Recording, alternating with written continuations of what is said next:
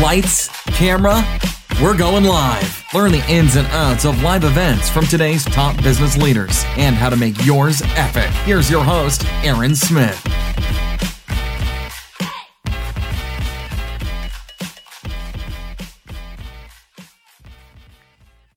All right, welcome to another episode of Epic Live Events. I'm Aaron Smith. Today I have Paul Chapman. Paul, welcome. Hello, thank you very much. Well, thank you so much for being here.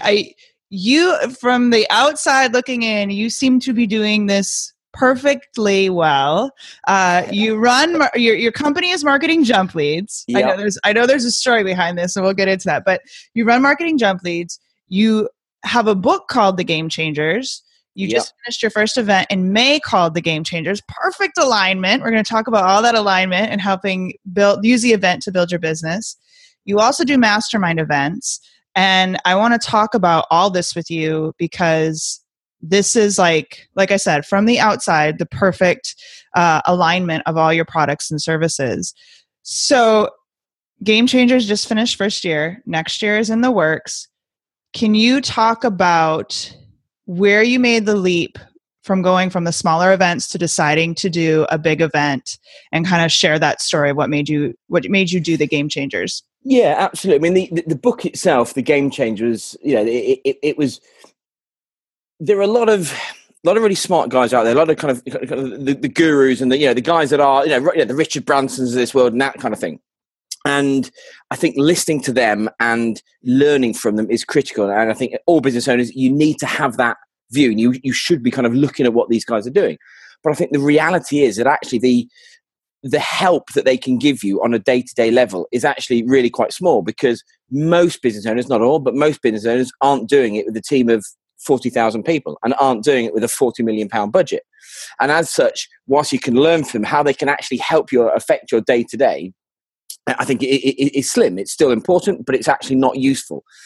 We said about writing the book, and in the book, I suppose part of it is just a business book. I think hopefully we bring some different insights and that sort of thing. But the key bit that seemed to really got people fired up to want to talk about it is that we went out and interviewed, I forget what it was now, 14, what I would call real business owners, all very successful in their own rights. Some kind of into the millionaires, some into the kind of hundredaires, some just is the wrong word, but some doing exactly what they wanted from their business. And I think obviously that's kind of the key bit. Whatever you want for your business is the important bit.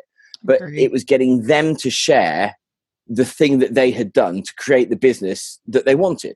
And that sort of, that non-guru bit, that non-kind of, again, there's nothing against those guys, but, finding out what real business owners are doing for another real business owner is really, really useful. And sort of that was a bit from the book that kind of made a stir and kind of, got it right up to the top of the bestsellers.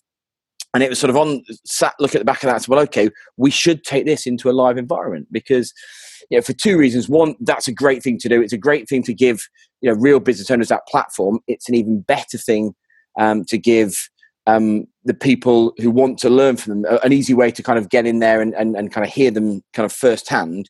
But also from the business and the strategy point of view, we are in an incredibly crowded market. Doing what I do, it is a hugely, hugely crowded market. There are lots of people, locally where I am that are doing this thing. And I'm up against lots of other kind of big guys and small guys and that sort of thing.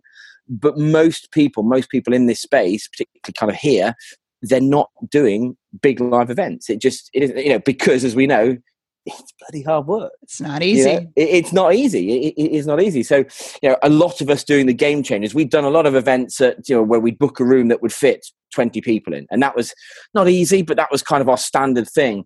And, I really kind of came to this, well, okay, if we're going to do this, we need to do it properly in a big footprint, to kind of have the markers, because we are the guys. We hired out a place called the Albert Hall, which is just this stunning venue in Nottingham. And, we are the guys that hired that out. We're the guys that booked it and filled it. And, and undoubtedly there was a little bit of ego in there that I wanted to find. Totally fine to admit that. We all have it. you can edit that bit out. And I definitely wanted that. But as much as anything, I could have easily got kind of those business owners from the book in a room to talk to real business owners in kind of any hotel. But I wanted it to be an experience. Part of the thing I've learned over the last kind of 5-10 years, whatever it is that the experience of it is as much as the actual content, probably more so.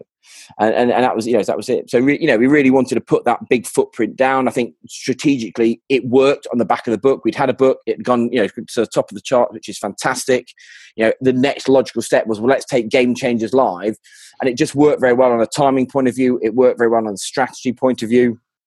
And, I think, and I hope, looking at kind of the swell of people that say they're looking forward to coming again, I hope it is providing a really useful place for business owners to learn what other business owners are doing. And that's sort of the line in this. It's real business owners sharing what really works. And I think that is key, because you can get kind of mixed up in all the kind of the cool stuff that we can do. But actually, what is that person? What is Dave the accountant doing that's making a difference to his business? Can I do it too? Should I do it too? That really was kind of the drive behind it.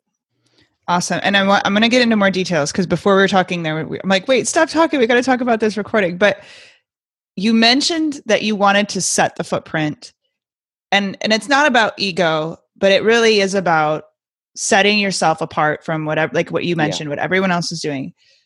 I know for me, I knew it would make a difference, but I'm going to be honest with you. I was shocked at the difference it did make in my reputation, in the footprint it actually did set for me. I never imagined it would be as large as it was. Did you find the same thing? Were you shocked at how many people were like, whoa, once you pulled off the large event, how things kind of changed? Yes, it was. Yeah. I mean, I think if I'm honest, we dropped the ball a bit. I think, as we said at the start, the right thing to do is to sort of sell the next event the next day sort of thing. And for various different reasons, I won't bore you with, it sort of got lost for a few months. And that is a big error. And that would be something I would say to people that are doing these kind of events, that, from a cold, hard business point of view, that's your hot time. Provided the event has been good, that's the time to do it and start to sell it and that sort of thing. And, that gives you the confidence again to do it again. Because actually, I think if we had done that, all our costs would have been covered within a couple of days. Yeah. And as such, it's kind of both gravy on kind of profit point of view, but it's actually, I can sit down and think, well, okay, how do I make this better? I've got money now already. I know that's fine. That bit of worry or whatever the right thing, that's gone. Got on there. So yeah, I wish I had done it differently, if I'm brutally honest, and that kind of route, but all sorts of kind of good and less good reasons for it. But still now I've come back for some meetings today and someone did actually say, oh, you're the guys that hired out the Albert Hall. Which, it's kind of small time compared to kind of the big time stuff that's going in the world. But it really did. It really just got people to notice that we were there. And, because lots of people in our sector are doing the small events. And there's nothing wrong with small events. We do them as well. But, it was a very different thing to have that. And again, even just kind of the social credibility of it, lots and lots of images of big rooms full of people, on stage, big stages, impressive backdrops. It all counts. If we take it down to a kind of a real honest level, that layer and layer and layer and layer of credibility all counts into your kind of your worlds and your day-to-day business.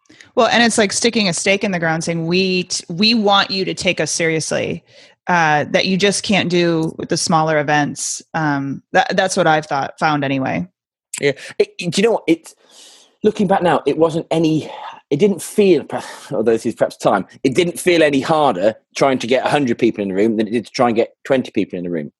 And again, it is that whole kind of thinking big thing, which, has been done to death by people eminently smarter than me. But, I think if we try and get 20 people in the room, we'll get 20 or 19. If we try to get 100 in the room, well, we'll probably end up with 80 to 90. Right. And actually, it wasn't any different. And I said before, for various different reasons, the time scale for us on Game Changers Live was pretty much seven weeks from, shall we do this, to event completion. That's amazing, because I thought I was going to die at 3 months. I can't imagine 7 weeks. How did you pull that off? Kind of walk us through that whole process of, let's do this, to, oh my gosh, it's happening. Yeah, I mean, it had been on the radar for a while. It was something I wanted to do, and for various different reasons, it just kind of hadn't happened. And then we got to a point where, look, if we're going to do it, now's the time. And we had a cutoff point where one of the speakers was going to leave the country, and it was a case of, right, let's do it now. The technical bits of it's are pretty easy. You have you find your venue, you get your page up. We use ClickFunnels page link through to Stripe. So actually kind of that bit is setting up is dead easy. I basically took, a couple of days to kind of create that and just, learn to looked at lots of other guys. And again, we do a lot of this, what are other guys doing to sell tickets? I know lots of guys that do these kind of things. So I think quite often you don't need to reinvent the wheel. And then, you know, I hit it hard. You know, we sort of, I wrote a campaign to our list with lots of different kind of assets in it. We had, you know, a lot of the speakers, they were, you know, put it out to their list. We used them in video to come to our lists. But I think, you know, the biggest thing that worked for us is that we've always had multiple deadlines. So I think, you know, you know how it works when you launch an event, you sell someone, you tell people it's going to come, you know, loads of ticket sales straight away. And then pretty much the next day, it just disappears off. And you kind of get that panic with like 3 weeks to go, and you think, God, I hope it curves up. And it does normally curve up at the end. But, you know, again, I learned this from someone else a long time ago. For my own sanity, I can't do that. I just be sat there, got a head in my hands and go. So what we do, we put as many different deadlines in as possible. So, you know, different price breaks, different bonuses going, different reasons to act now. Quite often we'll chuck an extra one in and kind of say, hey, look, we've just come across this thing, you know, we're going to go with it today. Anyone that books their tickets today, you get all the bonuses ever, but you've also got this. And we'll go back to the other people, you know, that have already booked and said, well, okay, you can have that. You know, we've added this into you guys as well. So, you know, no one loses out. I love that. But so, yeah. Just different reasons for people to take action. I think, you know, a lot of events that, you know, we've known about that aren't, you know, we're not perfect on this, but a lot of events have basically just done the whole, you know, this is us, early bird, and then just kind of waiting and just keep saying, will you buy? Will you buy? Will you buy? Will you buy?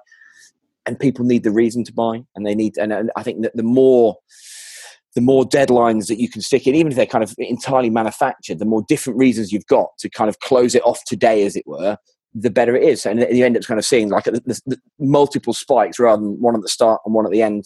And that was a big part of this. You know, we did different price breaks, but we added on things like, I mean, things like, you know, win a chance to kind of be around the mastermind table with us. And, you know, that's kind of, you know, fairly big ticket stuff. And that really helped. You know, we kept, we run a membership under Marketing Jump Leads as well. And we incentivize those guys and help those guys to invite their friends by giving them great price breaks and their friends great price breaks. And we had that sort of almost running as an undercurrent to the brand new people that we found for it. But yeah, really, you know, it was, you know, it's a bit like, I mean, it's going to sound a bit daft, sorry, but it's like the week before you go on holiday is like your most productive week of the year. Do you think, I've got to get it done. I've got to get it done. And there's a little bit of that with, you know, choosing like a 7-week timescale, because it had to happen. Because the first thing you do is you book your room and then you tell everyone it's going to happen. At that point, it has to happen, and you know, we do a bit of that. So I did, you know, wherever I could, whenever anyone would let me speak, I'd go and do some speaking stuff. And any room I could get myself into, I went into, and I made sure. I mean, again, it's a small one, but it worked really well for us. We had postcards made with, you know, good imagery and a good call to action and a good offer on it. And I could just have those out. And that was, you know, we tracked them all with kind of different codes and whatever. And that worked really well for us. Postcards worked really well for me too. Yeah. Sorry, go ahead. Yeah, no. It's literally just that. Just, you know, again, I've seen lots of people say, I've got an event on, and they're doing it in like a busy networking room, whatever. And they say, oh, great. Yeah, sounds brilliant. But then they've met another 20 people, and the follow-up, and even if the follow-up's really good, it's another email into the box. Whereas, you know, tangible stuff really works very, very well. Yeah. And to your point of the 7 weeks, so I found this too, like I said, mine was 3 months. And especially with your first event, you don't know really how to utilize your time. You don't know how to manage it all quite yet until you do an event. Yeah. And my point of that is, even if I would have had 9 months versus 3 months, I know for a fact I wouldn't have utilized that time well, the extra 6 months, right, to set that up. So there was a bonus just to like, going all in, like you said, and just getting it done and working really hard to get it done versus trying to figure out, okay, what's the best way to use the, you know, 9 month versus 6 month. Now I know how, but back then I wouldn't have known. And I don't know how much experience you would have had with that either. Yeah. I mean, I think, is it Parkinson's law that your work fills the time that you've got? might not be Parkinson's law. There's a good chance I've made that up, but I probably would have done the same amount of work in 6 months as I would have done in kind of seven weeks. Mm-hmm. And actually, you know, in terms of amount of emails, amount of stuff. And again, you know, we've seen people do it a lot, that they have this event and they kind of, you know, it's 3-4 months away and they sort of idle it a little bit. Mm-hmm. You know, we're going to do, it'll be interesting to do it this time, because we'll probably launch it in a couple of weeks time for an event that's going to be probably sort of 5 months away, albeit there's kind of Christmas stuck in the middle of that. But we'll do some fairly big price breaks and some fairly big bonuses kind of month on month to month, and we'll just keep it going. And I don't know, maybe we should chat again in kind of 6 months time when I sit and say, no, it's a terrible idea. Don't do it. Just don't do it. So, no, it's always interesting. So I would want to talk again, cause I'm interested to see how you feel about the Christmas break. I did that last year, where I did a bunch of bonuses October, November timeframe. And then Christmas was a hard time to sell because people aren't spending their money on events. At least that's what I found at that point. They're buying gifts, right? And so I'm going to wait till just do everything sort of the first of the year versus I don't know if that ad money was necessarily wasted. It's a conversation basically. Yeah. And it's one of those things that there's never a good time to do it because there's always a reason not to, that I'm going to hit a holiday or I'm going to hit the kids' school or this kind of thing. And I think 100%. Well, actually, and at that level we think, well, okay, it is just get on with it. And I think if I launched it today, there'd probably be a bit of a warm up. November would hopefully be quite a good. December, I think, would slow down. Now, there's an argument that says, well, January is going to be brilliant because everybody is like, right, I'm back in the year. Let's do this thing. Let's learn. Let's do it. But then, by the same time, there's also an argument that everyone is they spent all their money at Christmas and they don't want to do it. And I think you can convince yourself on anything in business. You can think that that now's a good time, now's a bad time. There's an argument for it, but the simple fact for all of us as business owners, it's a case of JFDI. Get on and do it. Some will win, some will lose, but there is no perfect time of year to do it. And you can argue yourself. And I guess it's the same with perfect running. Looking back, would I wish we could have done it in 9 to 12 weeks? Yeah, I think with another couple of weeks of selling, because we were learning a lot more what was working. What we'll be able to do this time is I'll be able to look back across that whole campaign and see, well, where did people convert? What did people like? What didn't they like? And that gives me a head start with this. We were towards the end of the campaign, we were learning more, and I think we probably could have had another 20-30% of people in the room. But that, that's the game, and it's the same kind of thing. Well, and to your point too, people are going to, you can make the judge, the guesses all you want, but people are going to find the time and the money for things they value, period. End of story. Doesn't matter. Yeah. And to that point, what did you find on selling the value? So you've got the book, you've got this, like what were some really key points of how you sold it for the value of actually being there in the room for people? I think the key bit, was the fact that it was real business owners talking. I felt there was a bit of a wave towards the start of the year. And I think it's probably there that, and it could just be sort of the world I'm in, but I think a lot of people were getting a bit bored with the guru world. And again, I want to find a different word for them because they do such an important thing and they are kind of incredibly inspirational. But I think people just getting a bit bored with being banged over the head of, I look at my Facebook feed now and it is just expert after expert after expert, and it is useful and it's important. But I think me going to people and saying, look, these are real people that have done really good stuff and are now having the business they want. They're going to share why they've done it and how they've done it and the steps for it.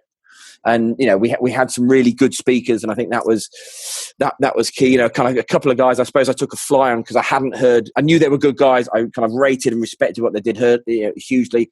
One guy had never been on stage before. Ooh, that's a gamble. Yeah, it is. A guy called Ollie Luke. He's just one of the sharpest marketers out there, absolute superstar, but he'd never been on stage before, but I just knew he'd do it. And again, a lot of the feedback was, Ollie rocked it, absolutely rocked it. Right. He's, I think you can teach speaking. Ollie's just got a natural thing and just people like him. And he's just, he's just a very sort of sharp guy. So I think really the big thing was that this, it seemed to hit a nerve. This is what they wanted to hear. They didn't want to go and have a load of more fluffy theory stuff, and there's nothing wrong with that. They wanted real people just to say, look, this is my story. This is what I'm doing. This has gone right. This has gone wrong. And it worked quite well. And again, it timed very well kind of on the back of the book as well. Cause we were still riding on the tails of that, although it was a few months before, but that kind of thing helped. And, that sort of level of, the imagery of the book and the bestseller tags, all that kind of stuff, it all helped. But I think, in a nutshell, people wanted to hear from real business owners, what it was that was making the difference for them. Yeah, it's a great point. So speaker selection, let's talk about that for a minute. You have 7 weeks to put together speakers on stage. I'd love to know the criteria for the first event, and then does anything change for you as you go into next year, as you decide who's going to be on stage and talk? Yeah, I mean, the speaker selection for the initial one, there's, you know, because it's been this thing in the back of my head for a while, I kind of knew who I'd want, you know, and I sort of, and getting, you know, Chris, who I mentioned you earlier, Chris from the, you know, Content Marketing Academy, he came down, he opened it up. And again, I like it. I'm about to say I like his style more than his content. That's I don't like his content. I think his content is brilliant. I just like his style. You know, he is a real person doing something real. And all of the guys were real people with real stories to tell, but also who had topics, content, whatever the phrase is, that will translate to real world stuff.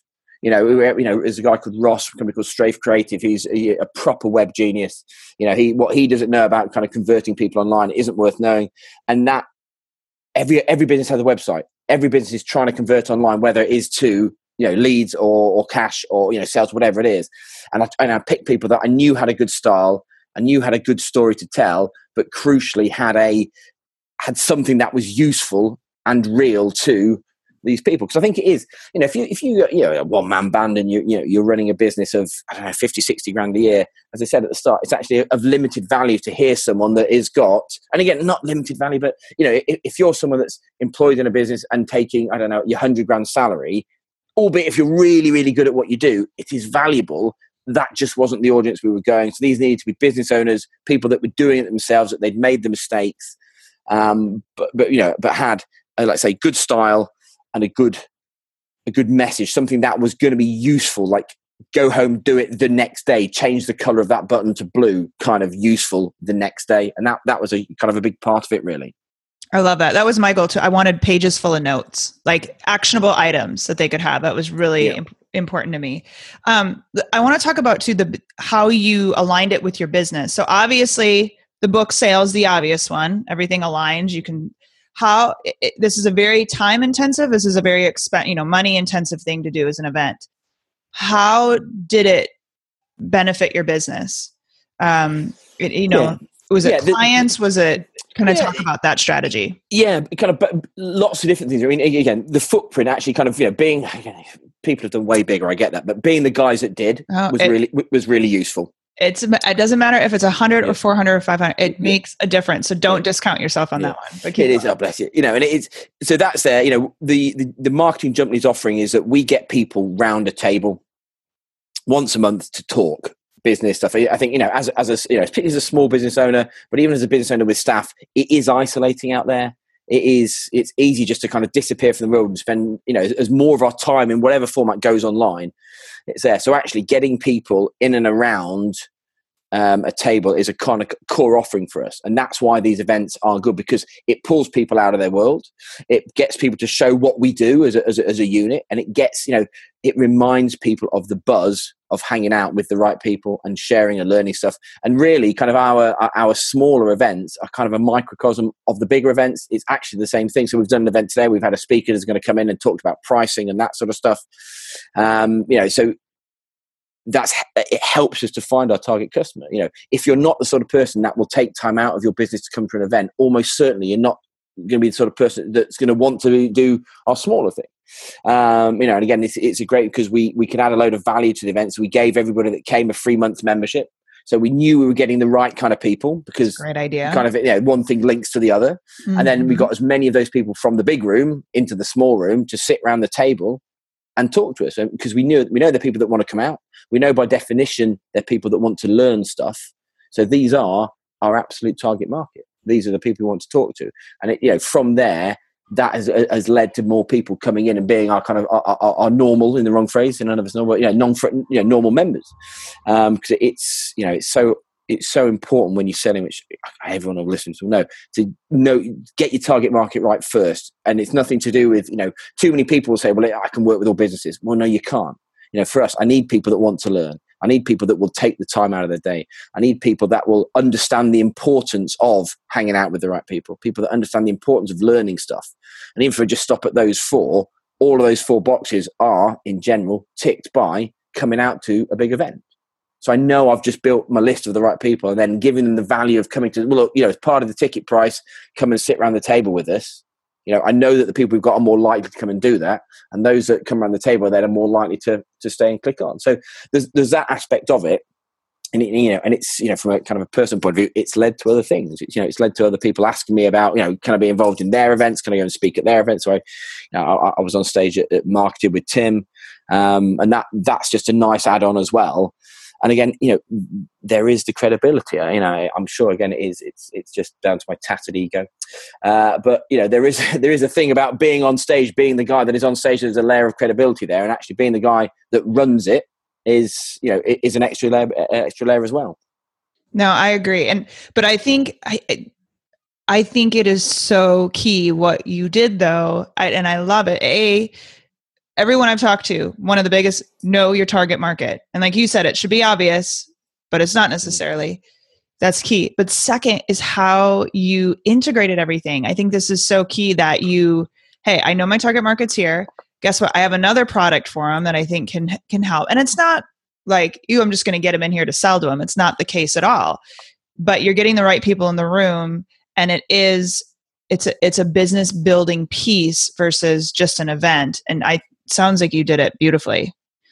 Well, I mean, yeah, it's, you know, we'll do it better. We could definitely do it better, absolutely. You know, but you know, a lot of this, there is the just, you've got to get on, try it and get on, do it. And, you know, it's, yeah, again, we could have done it better.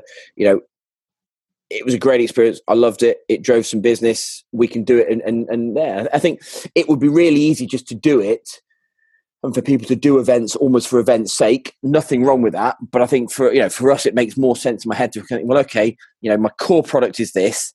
How do I get those people to raise their hands so I know where they are? Well, let's do this. Let's not ask them to sign up to anything.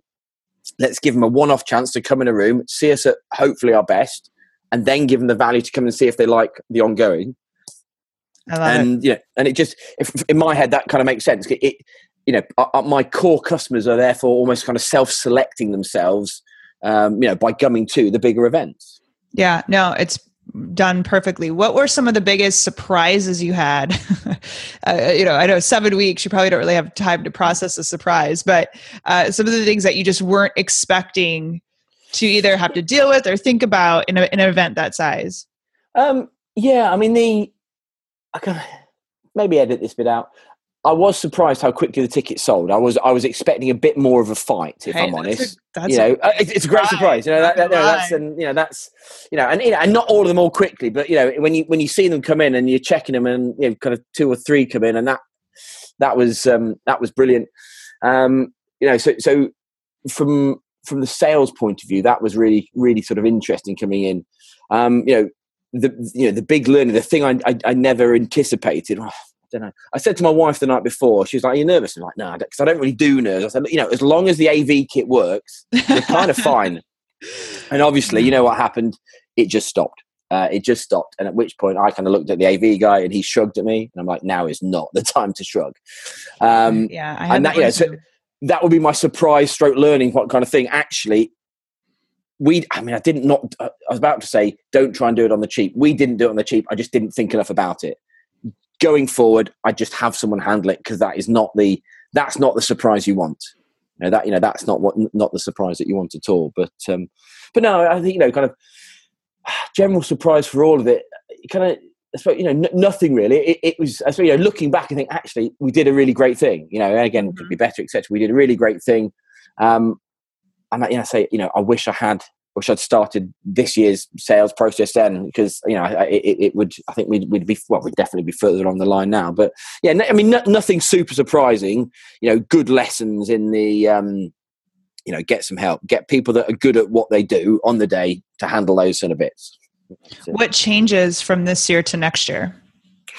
It's a really good question. I don't know.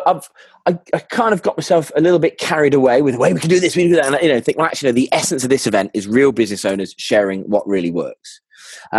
So structurally, I think it'll be pretty much the same. I want to do more of a Q&A session as well, because again, that's something I saw at Tim's event I spoke to before, and that just worked really well. And we sort of half did it at ours, but it was more of an afterthought. You know, Tim did it really, really well, did a proper event on it. And what I really liked about Tim, and kind of the big learning I'll take into that, is actually he had lots of different speakers. Well, we had 4 plus me, I think he had 9 doing shorter slots. And I think actually I like that. I like how that worked, and it kept the event fire. You know, hopefully, I don't think ours was kind of long and tedious, but I really liked the shorter, you know, people. And I think that fits in with what we do here, because there were some people that have got like a really great technique, but that, you know, and let's say it's a technique for getting referrals.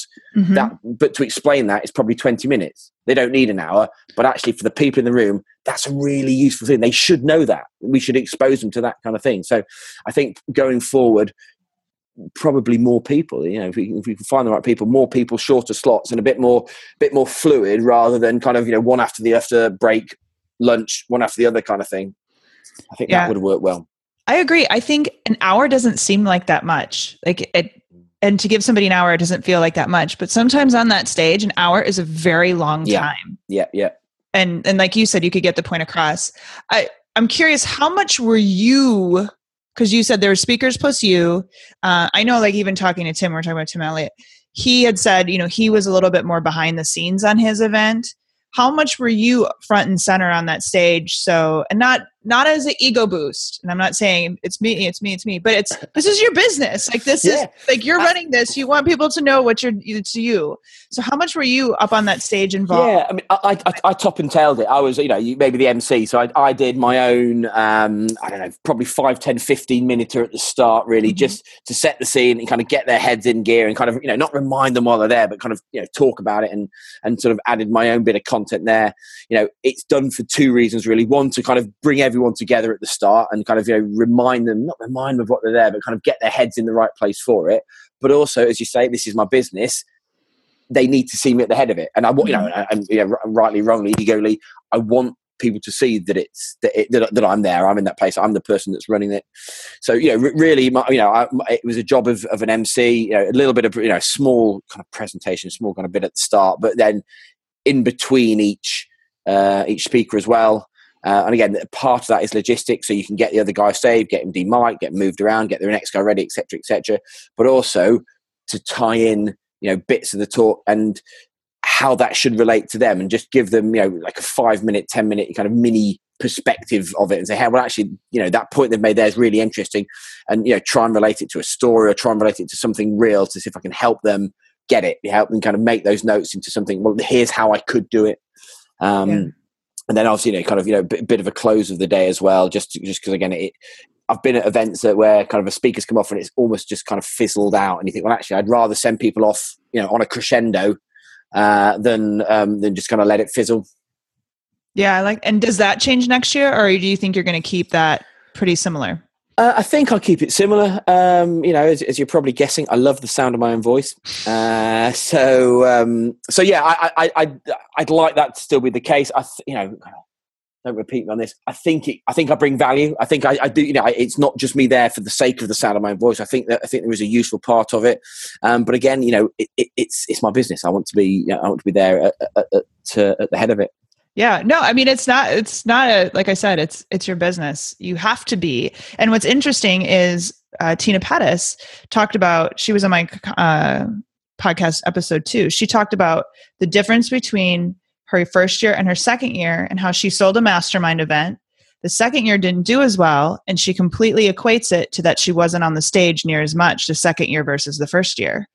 And so it was, I mean, she had a one-to-one correlation of what the difference was of her really being front and center of her own event versus more behind the scenes, and it made a difference for her. So that's what I was... I guess it depends. If your business is the running of events, it's probably less important because it's there. It's there for everyone to see. You know, if it's there, not for the next stage, but if there is a next stage and you're that next stage, I think you need to be there. I think, you know, you should be there, remind them. And again, you know, it can be done in a very kind of cool, low key way.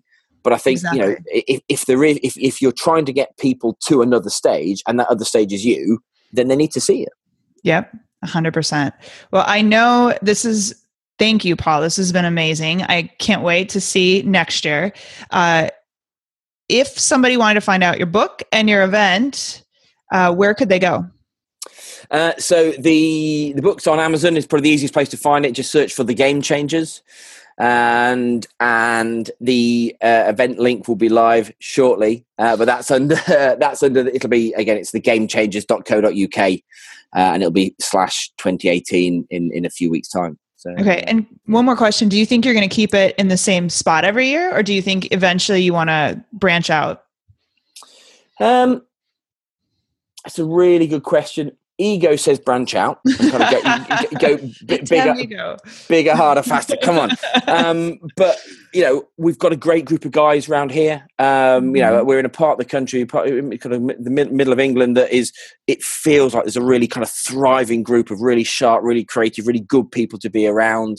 You know, it would be, I know lots of guys that go to London for events, but you know what? It's a pain to get to. It's expensive. Again, this may come and bite me in the backside. I don't think we need to. I think we've got great people here. We've got some brilliant venues. You know, we're going back to the same venue this year, almost certainly. I've booked the venue. There may be other venues that we can do stuff in, but we've just got great places to take people here. It's dead easy to get to, you know, and it sounds silly. Life's a little bit easier up here than it is than trying to get yourself around London. So, you know, maybe there is, you know, again, part of me thinks we should do that, but realistically, you know, for this one, we had guys coming down from Scotland, we had guys coming up from kind of the south coast, you know, Wales, all over the country to come to this event. So I think if the event's good enough, kind of have it where you want to have it, really. And I think, you know, yeah, doing what other people aren't doing is quite good. You know, not always going to London, I think, is a good place to be. You know, I guess there is a credibility, I think, sometimes in London, or perceived credibility. But no, I think for the foreseeable, we'll be here. All right. Well, I love it. Congratulations on it. I know how it feels. I know what it can be, but the fact that you pulled it off, you've got it again next year. I know it's hard, but it really is worth it. There's a lot of moving parts, but when it's over and you hear that feedback, you know you are positively affecting people. It can really make it. It's a huge thing. It's a love. You know, it's just nice that people still talk about it. You know, it's because everyone says nice things on the day, which is great. But, you know, people asking me, look, when's it coming back? When's it coming back? And that's lovely. I mean, I don't think they're doing it just out of politeness. I think that it has helped them in some way. And I think if I can do that again, and, you know, that's why, you know, so we're in that planning stage now. And, you know, the next kind of couple of weeks we'll be up and away, and, you know, let's see where we get to. I love it. Well, congratulations, Paul. Thank you so much. All of the information will be on our notes page too. So thank you so much. Great. Thanks for having me. Hey, it's Erin from the Epic Live Events, and hopefully you enjoyed this episode. Now, I would love to help you with your live event. And how we're going to do that is by offering you our free live events budget worksheet. Listen, events take a lot of resources, whether it's time, money, or a little bit of both. You've got to figure out a way to really utilize this in your business to make your money back. So this spreadsheet has both sides, the different costs you may potentially have, how you can fill those in. You can just fill in whatever number, estimates, call some people, get an understanding of what it may cost you to put this event, or different ways you can save some money. And then, of course, on the other side, how are you going to make money back? Are you going to sell at the event? Are you going to sell tickets? Are you going to get sponsorship? Are there going to be different things that you can utilize in order to begin to make your money back? And this is a spreadsheet that will help you kind of, I'm a spreadsheet girl. That's how I think all the time, but this will help you really start putting the concept to paper, or how can you do better in your next event and, really make sure that bottom line, because as much as I would love to do events for free, I can't. Like it's a resource heavy thing, but I promise you so worth it. So you can find that. You can go to our show notes over at epicliveevents.co. That's CO. You can also get it in the notes of this episode, or jump over to bit.ly/epic_budget. Again, that's bit.ly/epic_budget. And you can grab that, like I said, for free, start the planning. And I'm telling you, it's so worth it. Every single bit.